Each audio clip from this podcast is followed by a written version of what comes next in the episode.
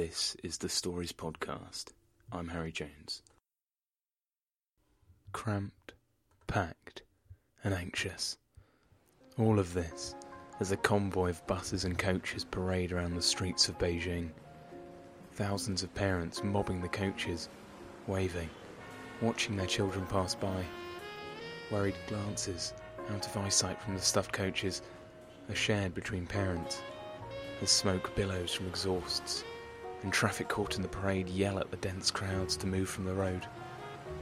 No one has the heart to step away from the bright, smiling face of these young people whose lives have, so far, led up to this moment.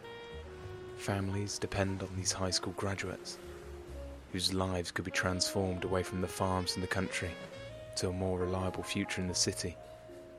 Yet, all of it rests on the result of one nine hour exam.